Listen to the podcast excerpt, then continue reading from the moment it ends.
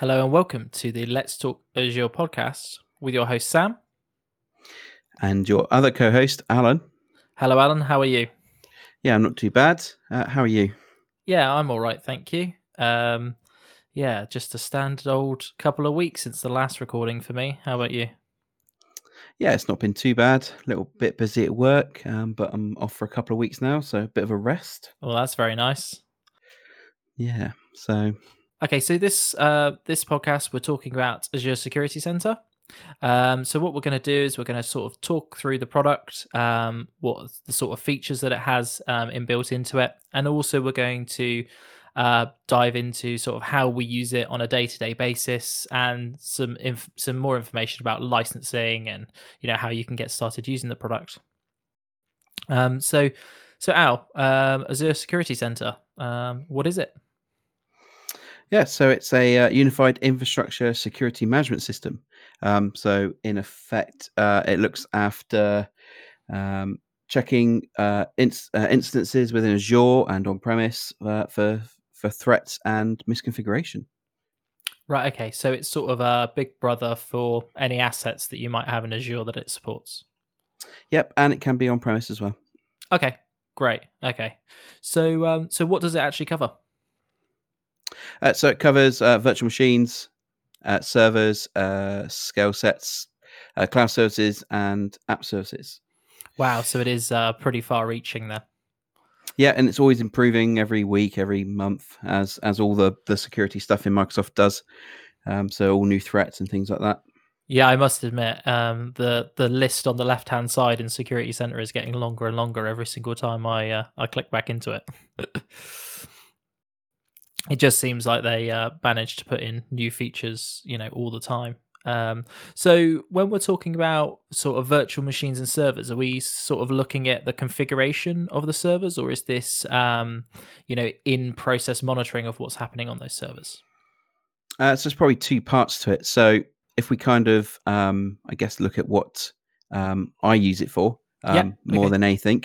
Yeah. Um, so we can, um, so as part of some of the licensing for it, which we'll go into later, um, it gives you Microsoft Defender ATP for servers or the for the virtual machines, Okay. um, and I think it also gives you the ATP for data as well, which is a new one um, for SQL.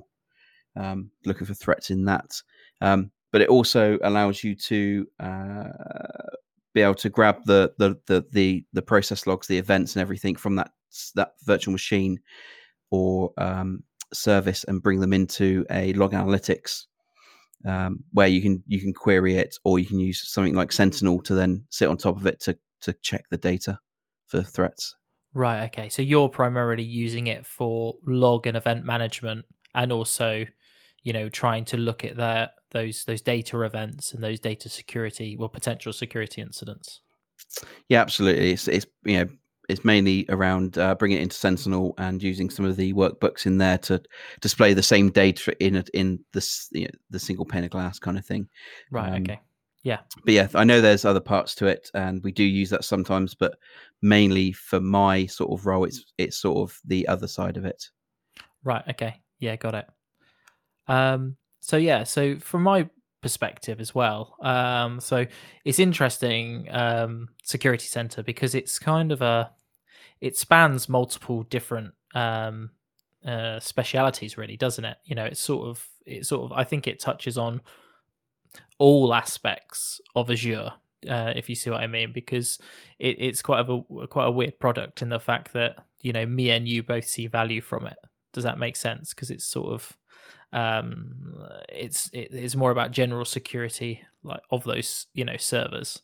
Um i mean for me from a a virtual machine and you know a, a server um, aspect um, once you've installed the the agent itself um, it can actually give you uh, recommendations on the security of those machines you know. So um, i'll give you a really simple example. Let's say that um, you allow root login um, over ssh and potentially you don't want that on a Linux machine, um, then it will flag that. And Microsoft have a set of uh, baseline security. I, am not sure what they actually call them, uh, but sort of compliance rules. Um, I'm not sure what the it probably is security baselines. Yeah, um, and for those um, type of machines, yeah, exactly. And and what's what the great thing with that is is that um, because some of those recommendations uh, are quite quantitative, like as in you know.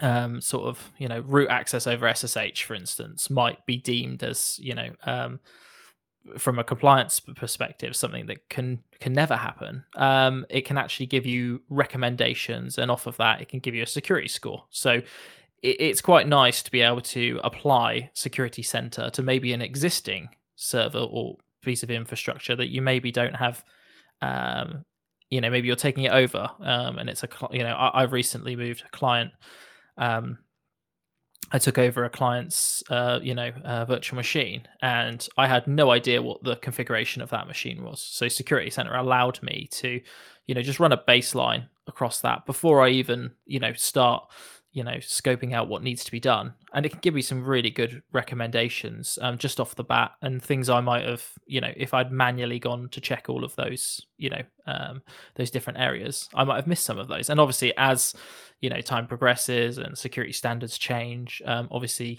it's in microsoft's best interest to keep these changes rolling out to us. So we get that improvement that it's not necessarily our quotes job to keep these um, these systems up to date, right?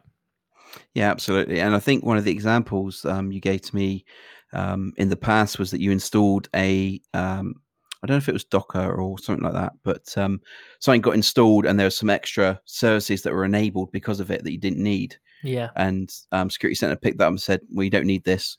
So yeah. you might as well turn it off. I can't remember what the exact configuration. It was definitely something uh, to do with Docker, and it was. Uh, was it something it, to do with Cube? It wasn't Kubernetes, was it? No, it was definitely Docker. I think it was like I can't exactly remember. It's something to do with um, how you connect to it or some, something like that. It was basically a configuration that I had never even um, even considered before because on one of my uh, dev boxes, I just I, have just got um, it's like a staging environment. It's just got it's got Docker on it just to run up an application really quickly. Um, and it was part of the um, it was added to you know a subscription that was covered under the security center. So it was giving me sort of the alerts for this um, staging environment. And yeah it was it was basically telling me that the the baseline uh, and all it was is just like an ubuntu box with docker just installed onto it. You know it had no configuration. It wasn't you know it was all sanitized data. It was a, a staging environment that was you know only due to be up for a short period of time. So it wasn't really you know we didn't have to provision the server and, and do all the hardening and everything that we'd usually do um, but you know it gave me you know it said you know sort of oi come and have a look at this because this isn't configured right you know and it's it is it is amazing the um, the amount of checks and rules that they've got in place yeah, that maybe looks... you would just completely you know uh, miss yeah, I was just about to say that um, I think it looks for misconfiguration as well, doesn't it? So yeah, from yeah. a from a security perspective, anyway, you yeah. know, um, oh, you've got this port open. Do you need it?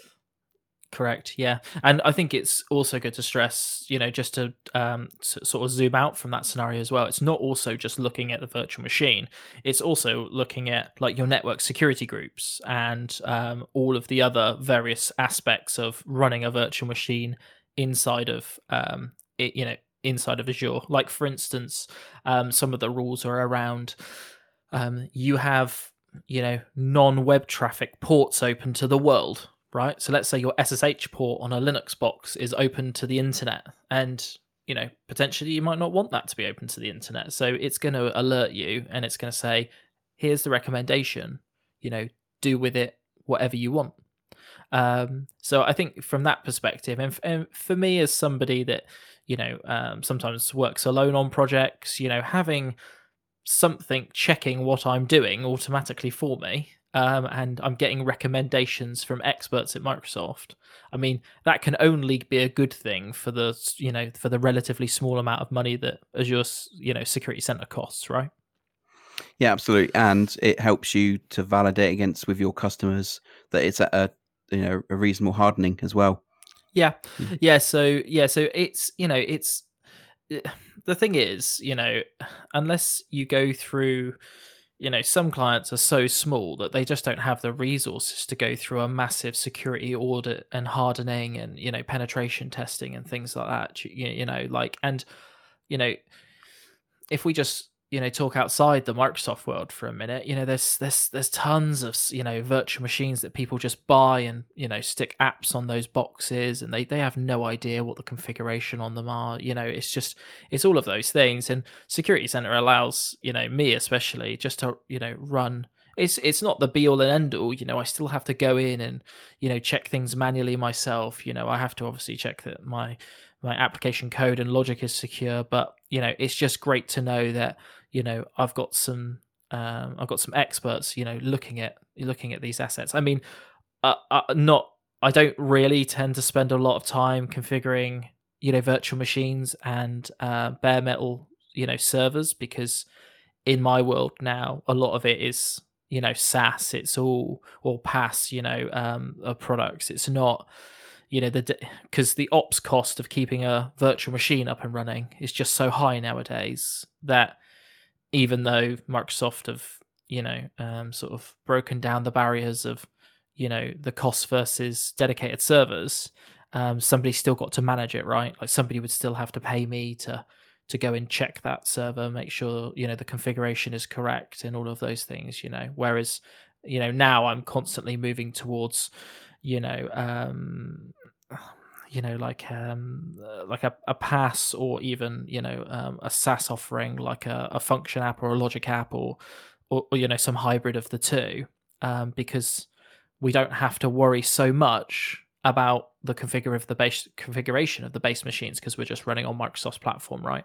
Um, yeah, absolutely, and and like you we said earlier that you know it does also cover the um, cloud services and app services as well.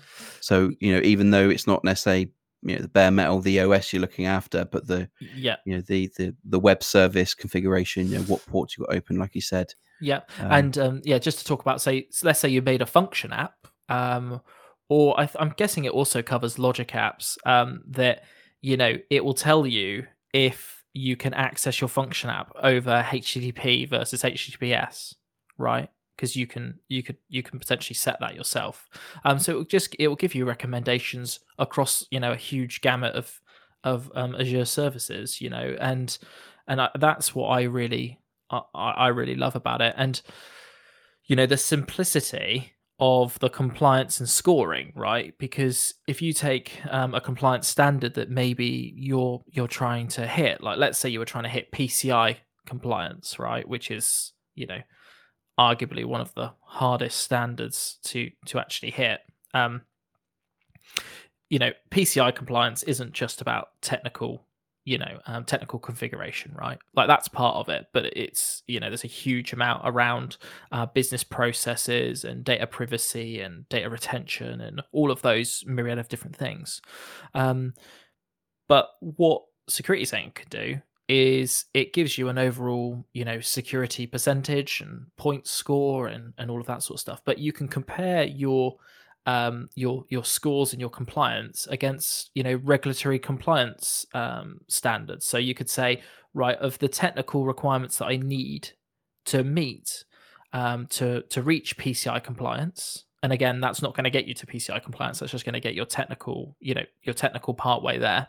Um, it's going to say, you know, you should do X. We recommend you do X, Y, and Z because we we believe you're missing this. You know, um, and and I think you know that can only be a good thing. You know, um, helping developers, system administrators, you know, consultants um, to understand those requirements more and automatically check check for them.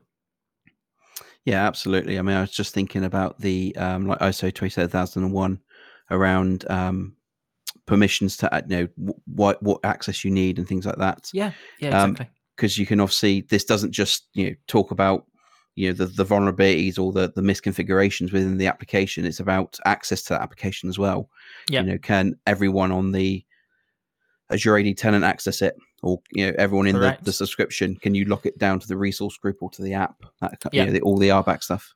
Yeah so i'll just um i've got my um i've got a security um, Center subscription open now, and I'll just give you some ideas of the different um, you know notifications that you can get. So, for instance, even at the subscription level, um, you know there's a you know there's a recommendation which says there should be more than one owner assigned to your subscription. Right, so it can just be simple, simple things like that that you might just think. You know, you might just be like, okay, you know, I've got a subscription, and you know, I'm the only owner of it. Um, you know, just create it and move on, right? Because subscriptions you know a pretty quick thing to to get up and running isn't it? Um, and you might just you might just miss that um, configuration. And also um, for instance it you know it's uh, one of in this staging environment it's telling me that one of my one of my assets doesn't have um, atp enabled on it. And it's saying like that's a quick fix just to install the agent on that machine and, and get atp enabled it so uh, enabled on it. So you know it's just things that you might you know, you probably wouldn't miss it in a production environment because you would sit there and you would go and check yourself. But again, I think the, you know, me and Al, uh, you know, we've been talking about this for a long time about how you actually, um, it, it's one thing to configure, you know, an asset or a service, but how do you know that it's actually configured correctly, right? And how do you know that in three months' time somebody doesn't uninstall the client or, you know, that doesn't happen, but you can never be 100% sure can you? Um well, well it's in you know if you think about it, if you did an upgrade on a server like we are talking about that that docker one if you did an upgrade on docker maybe it would reinstall that service. You wouldn't know about it or yeah. you know opens up ports that you didn't know about. Correct yeah. Yeah and and that's completely right you know when you go through your you know your um your your, your patching cycles like you say you have no idea um, well, you do have an idea, obviously, of what you're upgrading and patching, but you don't. You can't go through line by line and work out what exact difference there is in an application, right? Um, and I think that is, you know, that's that's that's uh, you know, for me, that's really important. As somebody that's you know independent and advising people, you know, you can get a really good security baseline, you know, implement relatively quickly implement configuration. I mean, you know, in terms of configuration, this is just going to do recommendations for you. You have to actually go and, you know, pull the levers and everything like that yourself. Um, you know, for stuff that's outside of the Azure portal anyway. Um, but again, it's just pointing you in the right direction, saying, "Hey Sam, just to let you know, you've only got one owner on your subscription. Maybe you should add a second, you know." Um, and you're not going to be able to get away from that because it's going to show in your in your score and it's going to be alerted to you um, all the time. Um, so yeah, so you know, okay, sorry, go on now. No, I was just going to say that um, we we we've kind of talked about you know setting it up and stuff like that, but we haven't really said we said about the agent and things like that. But if it's a, a virtual machine, you know, a VM in Azure, it's literally yep. a, a, push button enable this on this VM, and it, it does it within the Azure portal. There's no yes, it does, yeah, install yep. that you have to do. It's all done via the Azure backend services for that VM be it Windows, Linux, etc. Um, Do they support every sort of flavor of Linux? I, have only done it um, like on Ubuntu boxes, but I sure I'm assuming that the agents got installers for Red Hat and you know all the other various versions of Linux that you can you can run on Azure.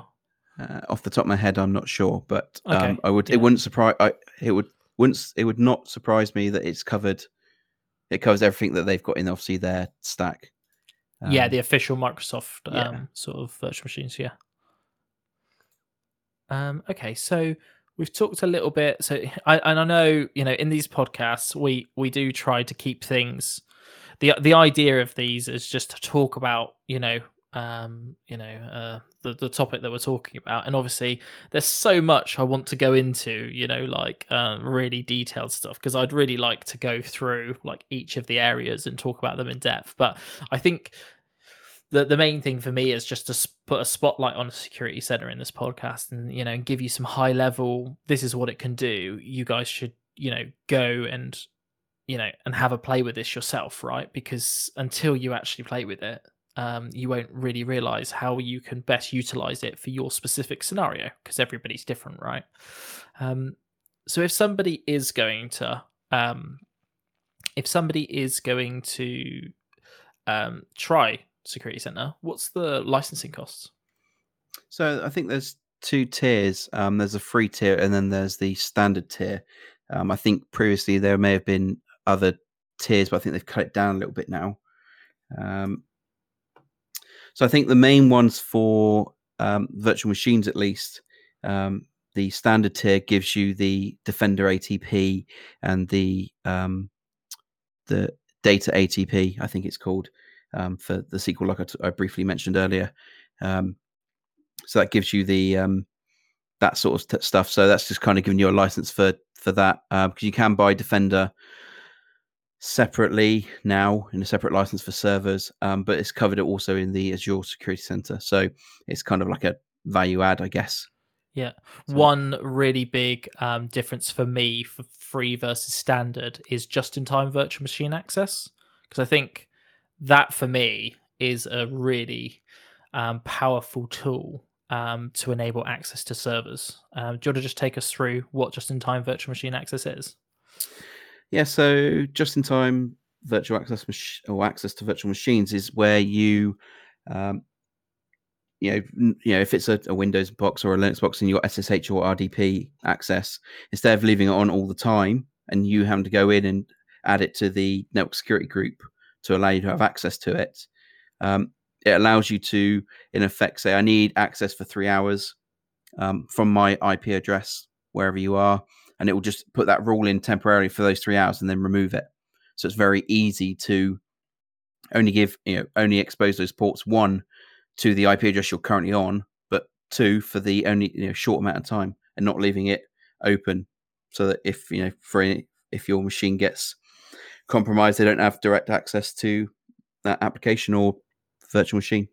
Yeah, and I think as well is there's an audit trail there. Yeah, so you've actually made a request, so you can pinpoint it down to, you know, um, let's say you had a security incident where you know um, you had a bad actor in your organization, I'm guessing, you know, uh, uh you know, touchwood, that's never going to happen. Uh, but you could see, you know, who had access, you know, at what time to to those servers, you know, in in terms of you know remote access, um, and that might not just be for you know RDP or SSH. It might be that you've got a some sort of piece of software running on that, you know, um, let's say you had a Plesk or cPanel or something like that um, running on there, um, you can block off all those ports as well um, at, at, the same time. So yeah, really like just-in-time virtual machine access. You know, really, really good.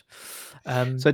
So just going through the, the, the free tier, it's it's mainly you know the Azure sec- secure score and the continuous assessment and security recommendations. So you know just turning it on and seeing what's happening and how good or bad um, something you know a, a service looks like.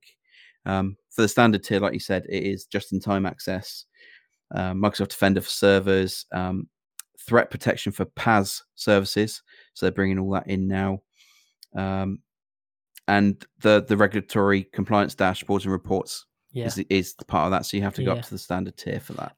And I mean, if if if there's anybody listening that hasn't gone and looked at that compliance dashboards and reports, um, the wealth of information that is in there um, is is quite outstanding because you know even even um, requirements, you know, compliance, you know, um, regulatory compliance requirements that aren't you know technical are still in there so it gives you a really good understanding of you know what full pci compliance you know to whatever level um, is in there um, looks like you know and the the steps that you're going to have to go through if you want to get um, get to that level, you know, before you have a, a true, you know, audit, you know, for that.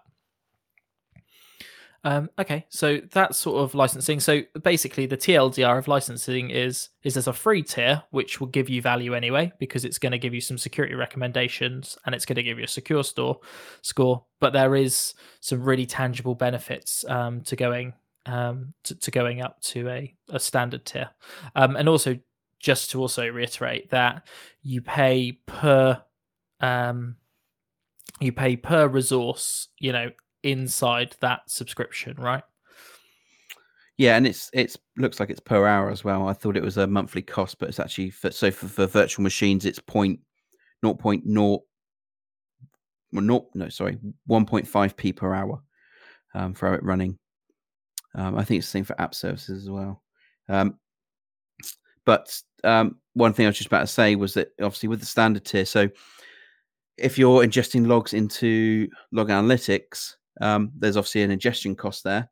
Um, but with the standard tier um, of Azure Security Center, you get 500 megs of 500 megabytes of data per day of ingestion.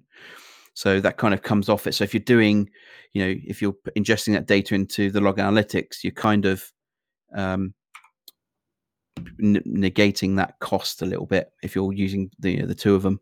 Right. Okay. Yeah. Okay. So there's a potential cost saving there if you're already doing that ingestion. Yeah, with obviously a, a huge benefit to it. Yeah. Yeah. No, for sure. Okay, that's also so. What is um? We've mentioned it a couple of times, but what is the secure score? What what what does that sort of give us? Uh, so that gives you an indication of how good you your service or your subscription is, um, and what you know out of all the changes you need and things like that. So it gives you um, points or percentage, like you said earlier. Yeah, yeah. So there's an overall percentage, um, and then you see because you know for you know different subscriptions are going to have different points totals right so for instance you know in front of me i've got two subscriptions and one has a maximum of 14 points because it's got you know a certain number of services and assets in it and the other one has um, a maximum of 23 points right because it's got more um, you know assets that are being covered um, and well sorry resources that are being covered. So um, the percentage now gives us a really good indication of generally how um, you know th- those you know um, those resources you know are, are doing security wise and you know I, I, don't know what's your sort of feeling on you know um, i suppose the you know the, the question that i've got is is this does this repl- does this replace you know um you know security consultants like how does this you know how do you think this sits in the organization I think it gives a baseline, like like we said, it's a it's a good indication of something that's um, you know a configuration. Um, you still need you still will need to do pen testing because that's really against you know your your app, your code as well. It's not going to look. It's not. It's not going to dive into the code per se. It's more around the the you know the the PaaS services or the VMs that are hosting those applications. Um, so and you know potentially you know whilst um, small you know small medium companies might have small IT departments, they might not be able to manage this. They might just need someone to come in and just do you know, a monthly check or a yearly check to make sure that, um, or on app launch kind of thing, just to help make sure it's at the you know the best security standard they can. Yeah, I mean, for me, one of the great benefits of this is because of the cost of it.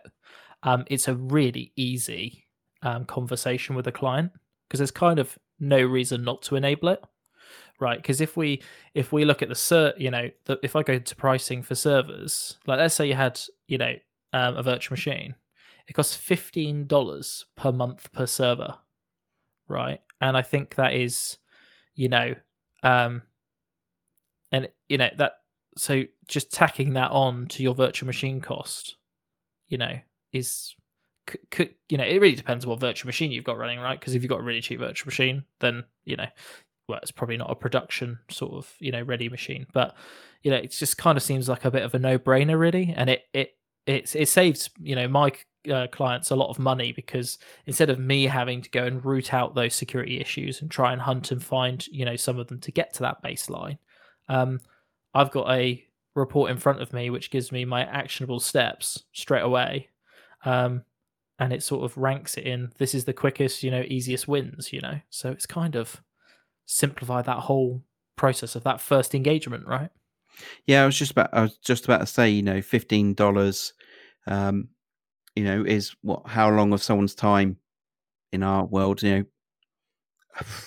an hour in some, you know, less than an hour kind of thing, you know, just to put it on for the whole month, you know, just to help you know, get you know, like you said, get you straight to the point. These things are the things I need to definitely do, or potentially do, um, and then you know all the other security changes about the you know the the code etc. that um, that you look at, um, yeah, that kind of thing. So yeah, exactly. Yeah, yeah. yeah no, I, th- I, I absolutely, I really like Security Center. It's it's I, I you know, I mean, there's loads of things I love about Azure. That's why we do an Azure podcast, obviously. Um, but like you know, Security Center, I think is one of those like you know no brainer.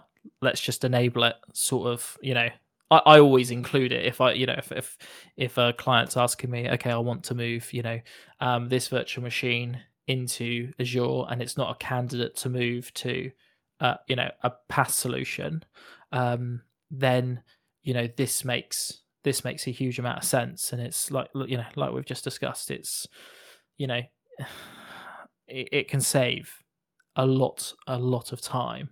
And i and i think it, it really does help those you know because companies that are big that have teams of people you know that it's their dedicated job to to to do this right? Like if you've got a a large IT team that is lucky enough to have you know the correct amount of time to do all of this and have the ops of it um but imagine if you're like a smaller you know let's say you're like a micro or a small company where you have got some sort of workload, you know, running in, you know, Azure, or maybe that's on a different platform. You know, this is a differentiator, you know, than just buying a virtual machine from like, you know, one of the big sort of generic um, hosting providers, right? Because even though it might be slightly more expensive per month, it's like, well, we can have the security advisor running 24 7 that's monitoring what we're doing.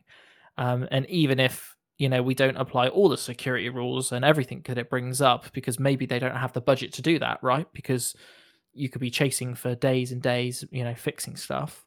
Um it just it just shows us what we need to attack in the quickest order. Yeah absolutely um is it worth just quickly going around its sort of roadmap kind of where it started kind of where it started and quickly how it's like developed? Um yeah do you want to take us through that?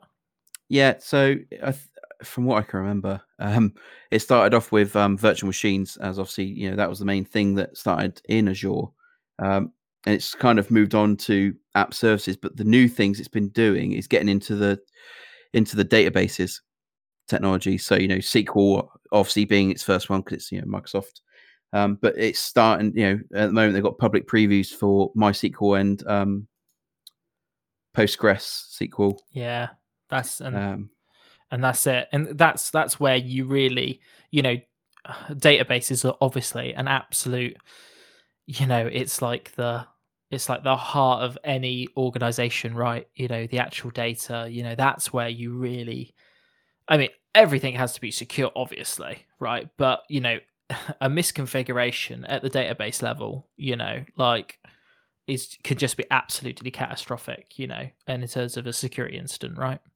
Um so yeah so having you know having this now looking like you just said you know yes it's fully supported on um azure sql but even for them to you know and i think this is the general theme of you know the new microsoft as i call it is you know opening up and supporting all of these different platforms so they can say okay it doesn't matter if your you know if your application isn't windows and let's say you're running moodle right for your vle um you can still you know Moodle isn't a good t- candidate for PaaS It's you know the the amount of um, you know the amount of files and everything like that. So it is a virtual machine solution, right? It hundred percent.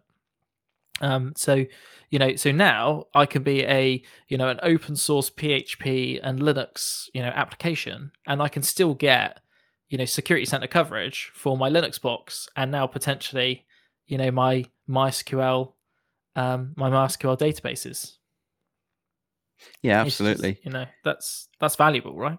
That's that's yeah. really valuable. Yeah, and they've also got a Azure Security Center for IoT devices. Okay. Now as well, so you can check that you know the security of those are at a level. Is there anything they won't check? I mean, like it's just you know, if if you've got it, we'll check it. You know, and I just yeah. This is just this yeah. This is just showing you know the the amount of energy and effort they're putting into their security Correct, products. Yeah.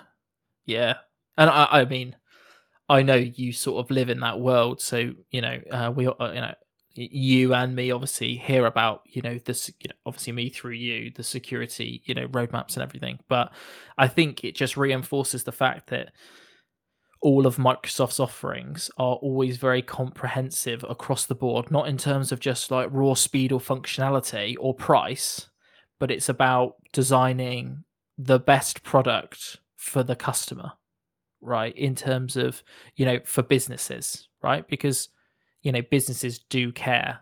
You know, there is a legitimate reason to care about security, right? You know, in our new, you know, GDP enforced world, GDPR enforced world, and all of that sort of stuff, right? These are the sorts of checks and things, you know, that um, companies want to see.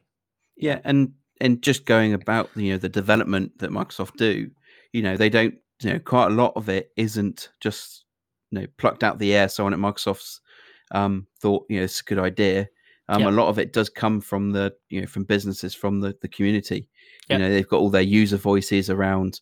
Um, sometimes takes a little oh, while God, to get Alan, some don't of it. talk about user voices. Yeah, private We channels. talk- Uh, um, oh, but, private you know, channels. it, they did come in the end. Obviously, there's there's things with that, but you know, a lot of it comes from that. And you know, when they go through the testing, yes, all of it's done in house first, but you know, when they go through the, their three stage sort of release, you know, from private preview, you know, there's customers out there that you know have been asking for it.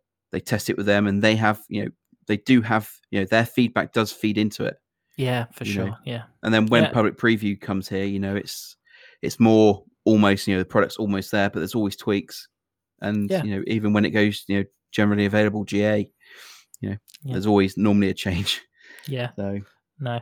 And another part of it for me is automation support. So um, Security Center has the ability to um, to report um, like security incidents and also recommend new recommendations um, in straight into Logic Apps. Um, there's a connector straight there, so you can then automate your, you know, um, if you want to post about it inside of a team channel, you can do that, and then you could do whatever you want with that data because you know obviously logic apps has you know connectors for so many different systems and you know yes, I guess one of them would be to um, post it into your ticketing system. So you know, an Yep. incident or a, a you know, instance logged, and then the security team or the devs can uh, go and fix it or go and look at it at least. Yeah and that's massively proactive isn't it? That's not waiting till the end of the month to you know to do a to do a review and then potentially you know find it or not find it. That is you know actionable you know it, you know the, the discovery is there instantly isn't it for the teams? Um so yeah to get started i mean my recommendation would be to um, i'm going to put this in the show notes as well. Um, inside of security center there is a community uh, menu item um, that has got some how-to guides and some videos. Um, and also there is a um, security center community on github and there is some uh, really good documentation on uh, microsoft docs um, around security center. So yeah definitely worth if you if you're not using it um, and this sort of comes under your remit definitely worth having a look at because it's not just um, it's not just you know it, it's more than just a basic sort of you know um, subscription checker or you know network security checker it will actually go and check your actual resources Yeah, just turn on the, the free tier initially and see what yeah you see, exactly yeah and then Yeah, exactly. go from there. So, Yeah. cool uh, i think that sort of wraps up from me about security center is there anything else you want to add Al? uh, no, I mean, I, I briefly talked about the Sentinel plugin, but that's you know that pushes all the logs into Sentinel, so you can keep them for the X amount of time you want from Yeah. activity. Um, and they've got a workbook in there, like I said before, where you can basically see the compliance in one place. So if you've got multiple subscriptions or you know you've got people living in Sentinel, you can keep them there rather than them having to move into another okay kind Yeah. of portal, I guess, or yeah blade. sure yeah yeah and i Um, mean yeah and like all roads lead to sentinel don't they so and that's the same that's the same here so yeah okay um should we do some news Yep.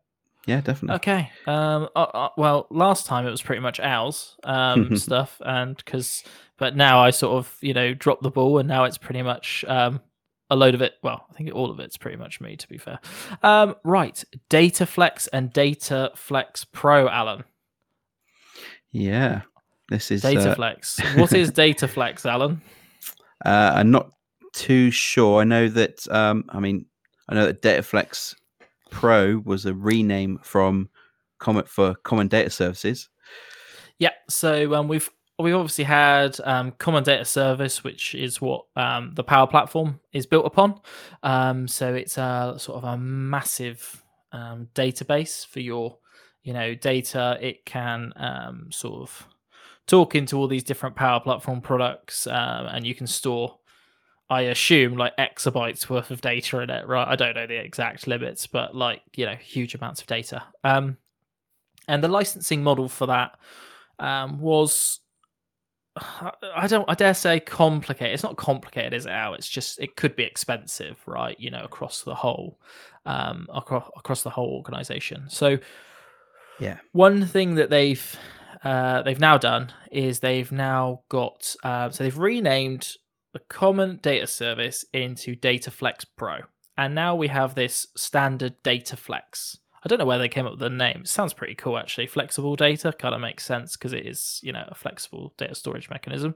Um, so now DataFlex is only available. Oh, it's called DataFlex for Teams. So it's literally like having a mini version of the common data service just for a team inside of Teams.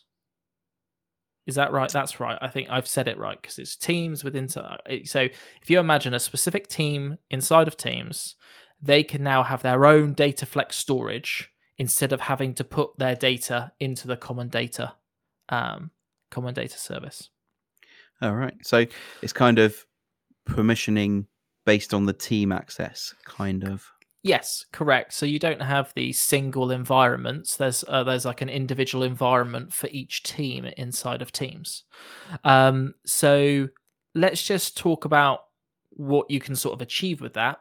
Um, now you can create um, Canvas Power Apps directly within inside the team. Um, so you can actually use the Power Apps, you know, um, sort of designer to to to build your Power Apps directly in those teams.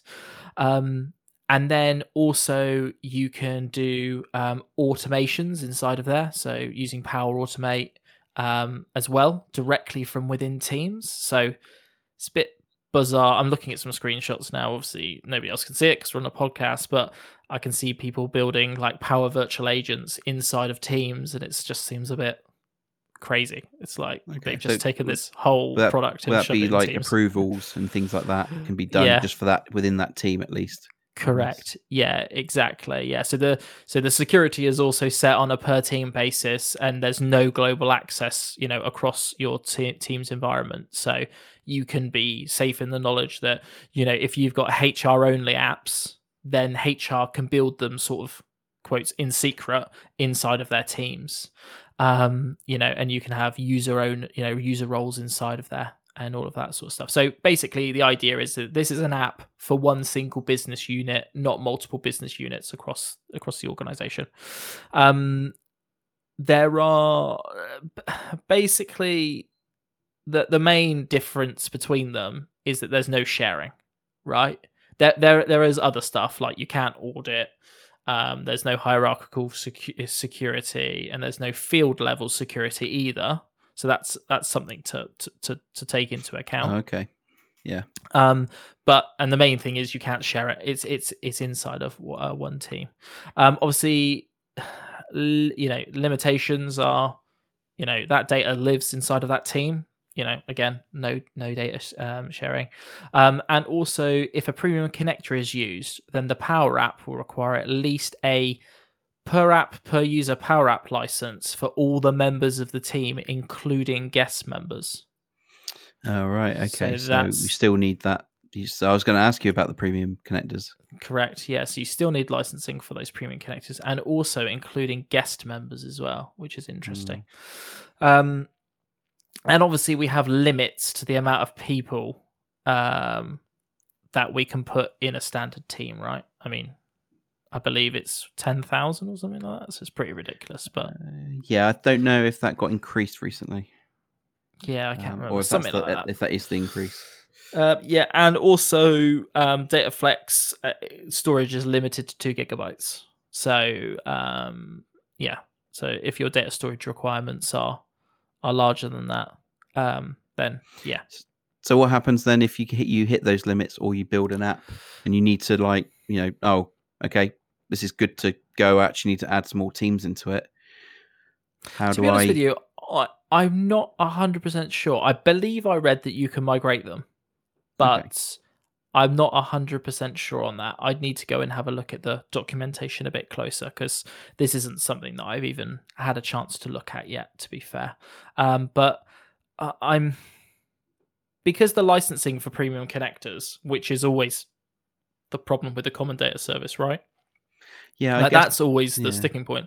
That's still there, right? So, I Yeah, I'm not I 100 guess- sure why you'd pick this. To be fair, Well, I wonder if if the ax the, the use of um, data flex, aka common data service, um, yeah, not got used to that yet. Um, yeah, you know, to use the common data service on the Power Platform, it's a premium connector, as far as I'm aware, yeah, um, for most parts.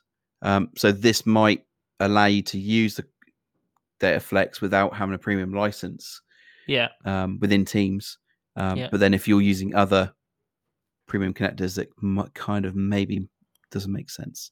Apart from Yeah. obviously segrega- segregation of the data. um, yeah. To those And I think teams.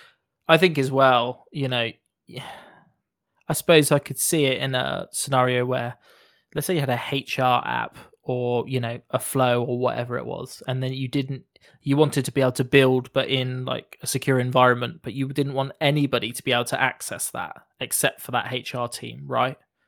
Um, that could be good because it's literally limited to to, to that team, you know. So it's not like all of the you know um Yeah, I or, guess you know if you um, had just one massive environment and database for your whole organization then anybody that's got access to that could see any of that data right? Uh, yeah, well not I- necessarily because we've got we've got we've got access control so i suppose that isn't necessarily an issue. Well, Um, what I was just about to say was that you, you said that you can't share it out apart from within that team. Obviously, if if someone in HR who built the app decided to share it with someone outside accidentally, or I'm I'm putting my security hat on here, but um, you know, maliciously disgruntled employee to give access to the HR system, Yeah. um, then they could because they're the app owner or they've got those permissions based on them having those those permissions, of course. Um, but Yeah. within this Teams app or within the team, depending on who's the the team owner, they, you know, restricts that ability to do that. I guess.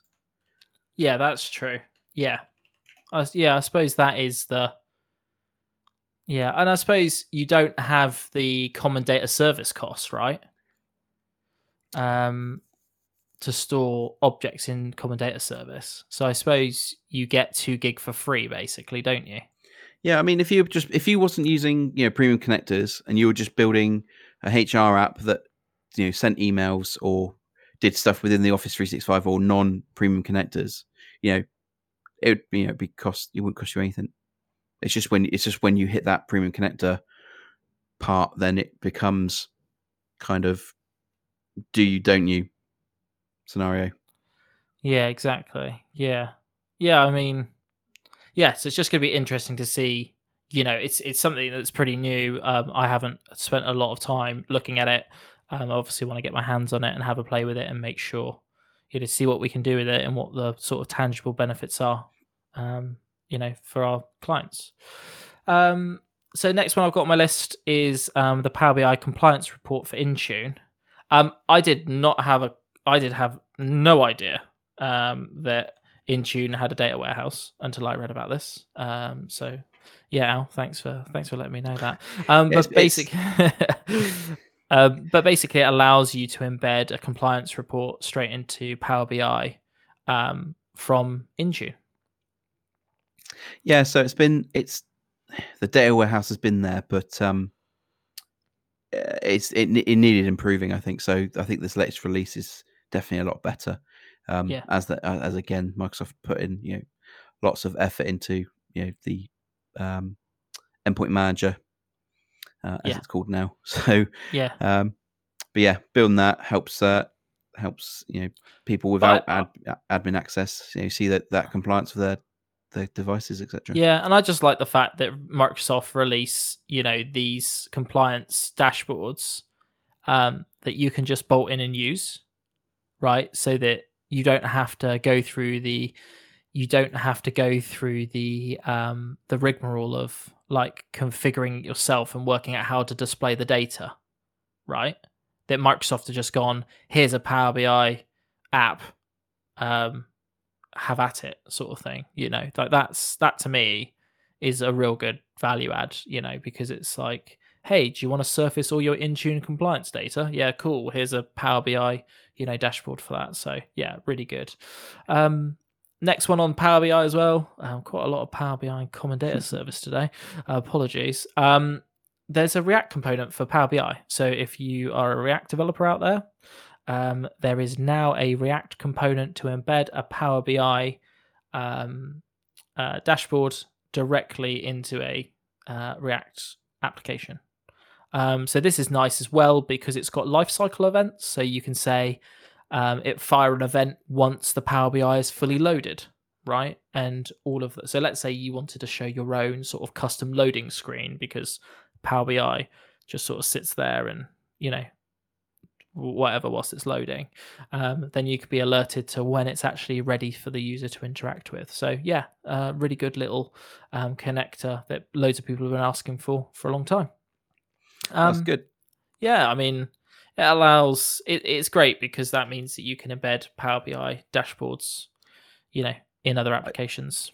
I thought you was going to say that it was the other way around. Yeah, I know. React so into, I, yeah, I know. Power BI. Yeah, yeah um, because you can do um you can embed Power Apps um into there, yeah. so you can you know what depending on what data you select, yeah, um hits correct. that Power App and you can do stuff with it. Yeah, but, so um, yeah, that's I mean what I what I'm really waiting for is Blazor and WASM support for Power Apps and Power BI, but we're just we're waiting for that to to happen anyway. Um, I think there is a user voice out there, so chop chop. Um, right, that could be available. I haven't actually been checking on that for a while. Um, and the last one is Windows Virtual Desktop capabilities. Um, so in April, um, Microsoft released some extra functionality for um, Windows Virtual Desktop. Um, basically, there's a better Azure Portal integration because uh, I think you were telling me it was um, to um, bring these services up. You had to use a lot of PowerShell before. Yeah, I think there's a quite a bit of PowerShell where you had to set up the um, the tenant for it and things like that. So, okay, yeah, yeah, that's really good. And also, um, there is a um, an audio and video redirect for Microsoft Teams. So I believe this is where you accept a Teams call with inside the remote desktop, and then it can use the local Teams to actually do the call so it's good quality. I think yep. that's what they're talking about. There, yeah, that's right. Yeah, yeah. It's a, it's just an agent that in effect pairs up with your virtual machine. Yeah. Um, so it authenticates when you log in. It authenticates your your agent locally yes. into Teams at the same time. Yeah. Um, so yeah, exactly like you said. When you get a Teams call, um, all you it tells the agent to do all the audio when it connects. Yeah, exactly. Yeah, I I'm gonna, I think I'm going to give Windows Virtual Desktop a try actually, um, because it seems it, can you do it just on a single sort of, or does it have to be a more enterprise integration? No. Do you know? Or can you no, so I think so. From what I remember, because um, we're looking at it now um, in in my current role, um, but we're uh, from what I can remember, the the service itself is is sort of free to run, um, okay. but it's all the it's the the servers behind it, all the the Windows 10 VDIs, etc. Um, right, obviously cost um, to have them spun up, but um, do they have a different sort of uh, billing model then? Because I assume this is for normal sort of people. Um, no, it's just um, client desktops, right? No, I think it's just um, you can only so what you can do with um, Windows 10 in Azure, um, you can do multi-user mode. So it's like a you know a RDS server equivalent, you know, multi-session, but it's Windows 10. So you don't have to worry about right, you know, the okay. difference with you know server 2012 2016 etc being different to you know a standard desktop so it's it's doing that so you can have a you know high powered machine um, in Azure, you know, Windows 10 that can you know host 10 users at the same time. I mean, maybe not in your um, your world because of all your dev apps, but you know, standard Office things like that. People who use, you know, an example is someone who uses a Mac um, that wants to use the um, some of the you know, Visio or um, Power BI desktop because there isn't a client for it. That kind Yeah. of stuff you can you can do that. So you can just uh, in, enhance people's um, experience. Um, yeah. No, I haven't even ever considered it. It's it's it's interesting as well because the pricing of it is done by usage hours per month as well. So I've just done a, a you know just done a comparison a cost comparison. So the example workload is a graphics workstation, right? mhm. Num a hundred users, yeah. Engineers and graphic designers with 3D modeling, simulations, and CAD workloads. Users spending five to six hours a day requiring workstation capability. So, 12 virtual CPUs and 111 112 gig of RAM. I assume that's shared between them, right? Yeah, that that will be the the machine itself, won't it? The the the But that's saying that's saying number of users. So do they get one each? Yeah, it must be No. because it's it's saying here the next example is Microsoft Office. It's personal desktop examples. There you go. Yeah, so it is a personal desktop, and it says Microsoft Office, a thousand users, and then users work ten to eight to ten hours a day, and they get two virtual CPUs and four gig of RAM each. Right. So Oh, if I okay. click West Europe pricing estimate, dun dun dun dun dun, dun, dun. Once this loads, sorry, my 350 megabit internet is is rocketing along today. So it's saying here that to have a thousand users, you doing eight to ten hours a day on B2S instances would be thirty six thousand dollars a month, which is I mean, yeah. I mean, if you th- yeah, I mean, if you think it's if you thirty six dollars a month. It's like one one what is it 1.2 1.1 dollars a day Well, I, ju- I was just thinking if you think about the upfront cost of a of a laptop or a desktop. but i suppose what do they connect with they still got to connect with a laptop haven't they Yeah, but in you know remote working world, we can use their own machines because you're not worried about the security of that per Oh, se yeah, because you're remoting yeah. on. yeah, Yeah.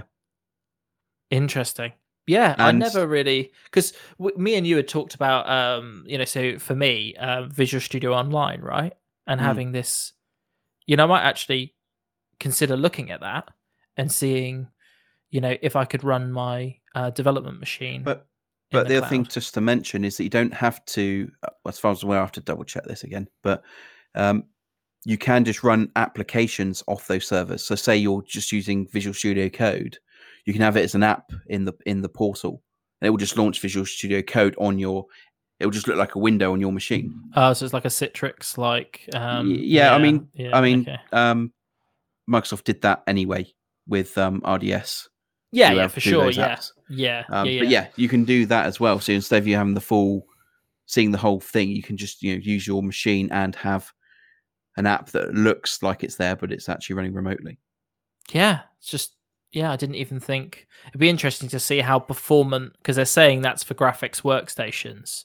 It'd be just interesting to see how performant the remote desktop um, software is, right? Um, you know, because obviously we've now got low latency technologies like Parsec and Rainway and stuff like that. You know, it would just be interesting to see what the latencies are and the bandwidth um, you can get out of that. Anyway, wow, yeah. So that's obviously, and this is the thing about this podcast. Um, we talk about stuff that you know, like we're always learning as well. I think that's, I think that's another thing just to mention as well. You know, like there is a lot. You know, the, our podcast is Azure, you know, focused, but there is a lot out there, um, and you know, we are constantly learning, aren't we? Al? You know, there's no way to learn it all and to be, you know, a master of it. No, there's a lot. You know, there's probably a lot we don't touch in our day to day roles, but we kind of hear about, but never ever, never ever touch. Yeah, exactly. Or we use it for our own personal, you know, so like for my development environments, you know, like having a a remote a remote machine to be able to do that um, would be, you know, very good for me as I jump between different machines. So yeah, okay. Um, I think that's pretty much it then. I, well, what have we been going? I think we've been going about an hour now, haven't we? So um, Have we? yeah, yeah. So even though when we started this, we were looking through our talking points and we thought, oh, I don't know if there's going to be enough in there, but yeah, it did. Um, we had quite a lot of news this, you know, this time. So yeah, that's really good. Uh, let me just close this document a second. Um, our next episode is going to be about zero trust. Um, which I assume Alan is going to give us a good overview of zero trust. Um, yeah, Yeah, that's going to be our next episode. Um, so yeah, so hopefully we'll be back in a couple of weeks. Um, we can see from analytics that uh, more people are watching. Um, so thank you for uh, watching or, or listening. listening. Yeah. Sorry, yeah, I apologize. Um, YouTube mode. Um, so yeah, we we we can see that you're listening. Um, we have our websites now up and running. Is that correct, Alan? Did yeah, I we get it? believe so. Oh, should we do a shout out? Let me just have a quick look. Uh, it's bad that I can't remember the URL. It took us a while to find it. Uh, so our podcast website is let's talk podcast.co.uk. Um, and on there, um, you can stream and listen to any of the podcast um, episodes. And also, you can learn a little bit about us and get in contact with us. So, if you've got any feedback, um, please do get in contact contact with us because we only know if you know we're annoying people or people really like this podcast by you getting in touch with us. So yeah, you can find our contact details um, and our um, social media details on our website. So um, that's pretty much it from me.